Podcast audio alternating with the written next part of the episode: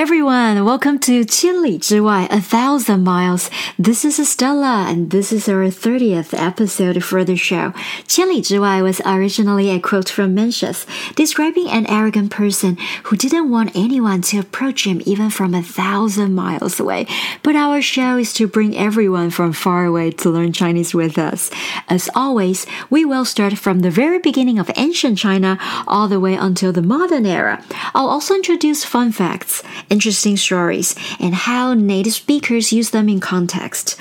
The idiom for today is Guo Tian which was used to represent the peony flower in ancient China, but was later used to describe the beauty of a woman. This is the last episode that we have for idioms in the Tang Dynasty, 618 to 907 AD.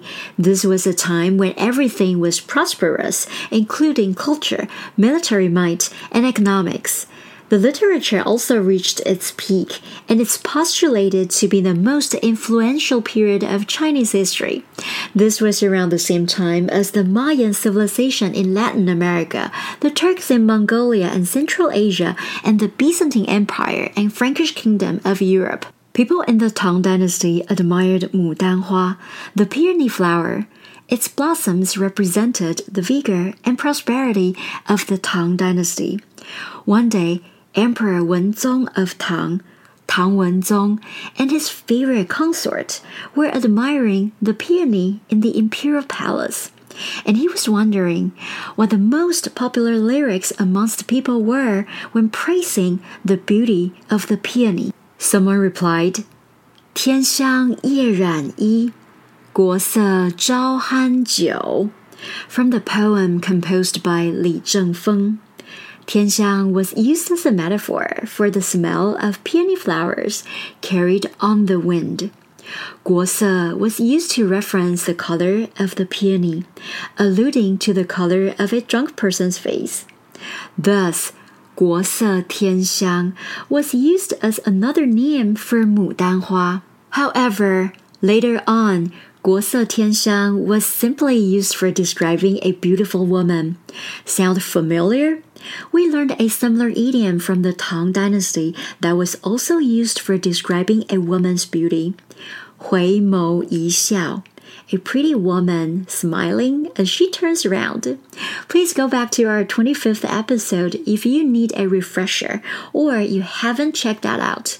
An example of 国色天香 in daily use could be 奶奶说，她年轻的时候 也是个国色天香的美女呢。My grandmother said she was a knockout when she was younger. An idiom similar to 国色天香 is 闭月羞花, hiding the moon and shaming the flowers. It just means that a woman's beauty surpasses that of nature. One might say, 一位真正的美女，除了要长得 闭月羞花，更重要的是要善良和诚实。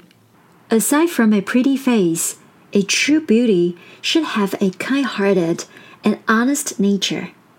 As you can tell, there's nothing about this that has any real business applications. That's all for today. I hope you enjoyed the story and get insight into how 国色天香 can be used in Chinese. The content was from the Jet References and scripted by Mandarin X 中文课. Follow us on Facebook and Instagram for more Chinese learning. See you next time.